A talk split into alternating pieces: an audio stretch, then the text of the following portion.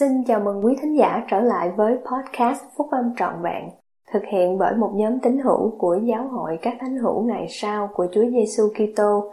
Chúng tôi xin được chia sẻ cùng quý vị các nguyên tắc phúc âm giúp chúng ta có một cuộc sống hạnh phúc từ những bài viết đăng trong các tạp chí của giáo hội phát hành định kỳ vào mỗi tháng.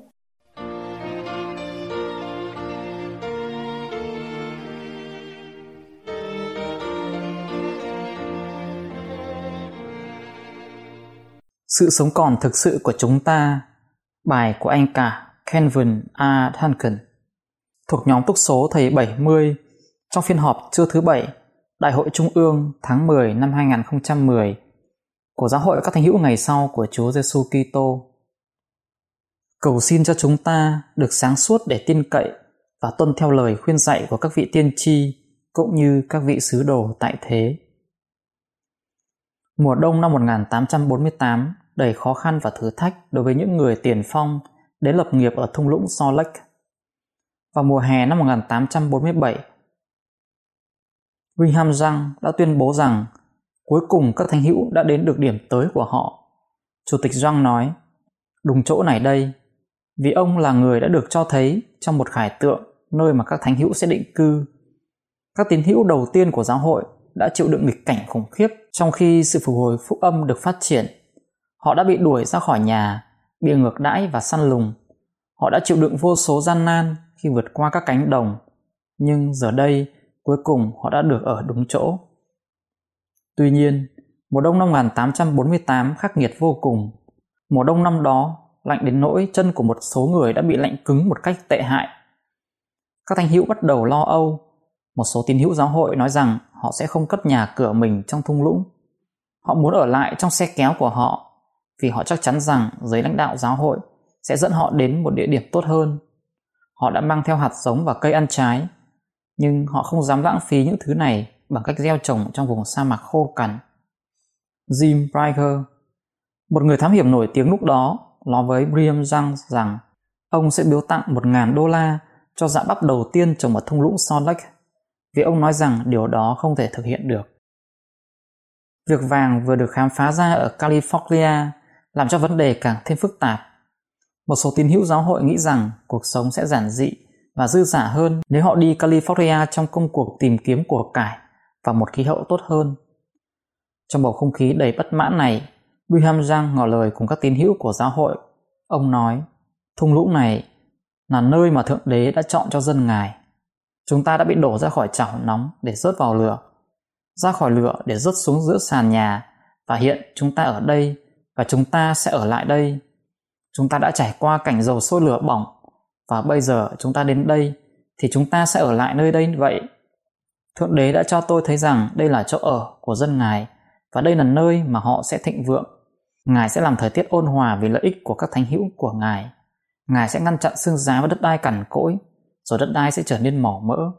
Hỡi các anh em, giờ đây hãy đi và trồng trọt hạt giống của mình. Ngoài các phước lành này, Chủ tịch Giang còn nói rằng thung lũng Salt Lake sẽ được mọi người biết đến là con đường huyết mạch cho các quốc gia. Các vua và hoàng đế sẽ đến tham quan vùng đất này. Điều tốt nhất nữa là một đền thờ cho Chúa sẽ được xây lên. Có những lời hứa phi thường, nhiều tín hữu giáo hội đã có đức tin nơi những lời tiên tri của Brigham Young, trong khi những người khác vẫn còn hoài nghi và bỏ đi đến nơi mà họ cho rằng sẽ có một cuộc sống tốt đẹp hơn. Tuy nhiên, lịch sử đã cho thấy rằng mỗi lời tiên tri mà William Giang nói đều đã được ứng nghiệm. Thung lũng này quả thật đã trổ hoa và phát triển. Các thánh hữu đã thịnh vượng. Mùa đông năm 1848 là nguyên nhân thúc đẩy để Chúa dạy cho dân Ngài một bài học quý giá. Họ đã học được, cũng như tất cả chúng ta đều học được, rằng con đường chắc chắn và an toàn duy nhất dẫn đến sự bảo vệ trong cuộc sống này là từ việc tin cậy và tuân theo lời khuyên dạy của các vị tiên tri của Thượng Đế. Tất nhiên, một trong các phước lành tuyệt diệu của vai trò tín hữu trong giáo hội này là phước lành được các vị tiên tri tại thế của Thượng Đế hướng dẫn. Chúa phán, không bao giờ có hơn một người trên thế gian ở cùng trong một thời gian được trao cho quyền năng này và các chìa khóa của chức tư tế này. Vị tiên tri và chủ tịch của giáo hội ngày nay Thomas S. Monson tiếp nhận lời Thượng Đế thay cho toàn thể tín hữu của giáo hội và thế gian. Ngoài ra, chúng ta cũng tán trợ các cố vấn trong đệ nhất chủ tịch đoàn và các thành viên trong nhóm túc số 12 vị sứ đồ là các vị tiên tri, tiên kiến và mặc khải. Với đôi chân lạnh cứng ở vùng đất khô cằn, chắc chắn là các thánh hữu đầu tiên đó phải có đức tin để tin cậy vị tiên tri của họ. Sự sống còn và mạng sống của họ đang lâm nguy. Tuy nhiên, Chúa đã tưởng thưởng cho việc họ vâng lời và ban phước cho những người tuân theo, người nói thay cho Ngài, cũng như làm cho họ được thịnh vượng. Và Chúa cũng làm như vậy ngày nay cho các anh chị em và tôi. Thế giới này đầy rẫy những quyển sách hướng dẫn cách làm công việc. Nhiều người tự tuyên bố mình là chuyên viên, rất nhiều nhà lý luận, nhà sư phạm và các nhà triết học là những người đưa ra lời chỉ bảo cũng như khuyên dạy về bất cứ và tất cả đề tài nào. Với kỹ thuật ngày nay, thông tin về vô số đề tài đều có sẵn với chỉ một vài cái bấm chuột gõ bàn phím máy vi tính. Rất dễ để bị xa vào bẫy của việc trông cậy nơi cánh tay sắc thịt để nhận được lời chỉ bảo về tất cả mọi điều, từ cách nuôi nấng con cái cho đến cách tìm ra hạnh phúc. Mặc dù một số thông tin có giá trị, nhưng chúng ta là các tín hữu của giáo hội được tiếp cận với nguồn lẽ thật thuần khiết, chính là Thượng Đế. Đó sẽ là điều tốt để chúng ta tìm ra những lời giải đáp cho các vấn đề và thắc mắc của mình bằng cách tìm hiểu điều Chúa đã mặc khải qua các vị tiên tri của Ngài. Với cùng kỹ thuật đó ngày nay, chỉ bằng máy vi tính, chúng ta tiếp cận với những lời của các vị tiên tri hầu như về bất cứ vấn đề nào. Qua các vị tiên tri của Ngài, Thượng Đế đã dạy chúng ta điều gì về hôn nhân và gia đình. Qua các vị tiên tri của Ngài, Ngài đã dạy chúng ta điều gì về học vấn và cuộc sống biết dự phòng. Qua các vị tiên tri của Ngài, Ngài đã dạy chúng ta điều gì về hạnh phúc và sự mãn nguyện cá nhân. Đối với một số người, điều các vị tiên tri giảng dạy có thể dường như lỗi thời không nổi tiếng hoặc thậm chí còn không thích hợp nữa. Nhưng Thượng Đế là Thượng Đế của sự trật tự và Ngài đã thiết lập một hệ thống mà nhờ đó chúng ta có thể biết được ý muốn của Ngài. Cũng vậy, Đức Chúa Trời chẳng có là một việc gì mà Ngài chưa tỏ sự kiến nhiệm của Ngài ra trước cho tôi tớ của Ngài là các tiên tri. Và lúc bắt đầu gian kỳ này, của thời kỳ trọn vẹn, Chúa tái xác nhận rằng Ngài sẽ giao tiếp với chúng ta qua các vị tiên tri của Ngài. Ngài phán, lời ta sẽ được ứng nghiệm dẫu bằng chính tiếng nói của ta hoặc bằng tiếng nói của các tôi tớ ta thì cũng như nhau việc tin cậy và tuân theo vị tiên tri thì còn nhiều hơn là chỉ một phước lành và đặc ân chủ tịch Esa Tháp Benson tuyên bố rằng sự cứu rỗi thật sự của chúng ta dựa vào việc tuân theo một vị tiên tri. Ông mô tả điều ông gọi là 14 nguyên tắc cơ bản trong việc tuân theo vị tiên tri. Trong phiên họp buổi sáng hôm nay, anh cả Claudio Costa thuộc chủ tịch đoàn nhóm túc số thầy 70 đã hùng hồn hướng dẫn chúng ta về 14 nguyên tắc cơ bản này. Vì các nguyên tắc này rất quan trọng, nên tôi sẽ lặp lại các nguyên tắc này một lần nữa. Thứ nhất, vị tiên tri là người độc nhất nói thay cho Chúa trong mọi sự việc.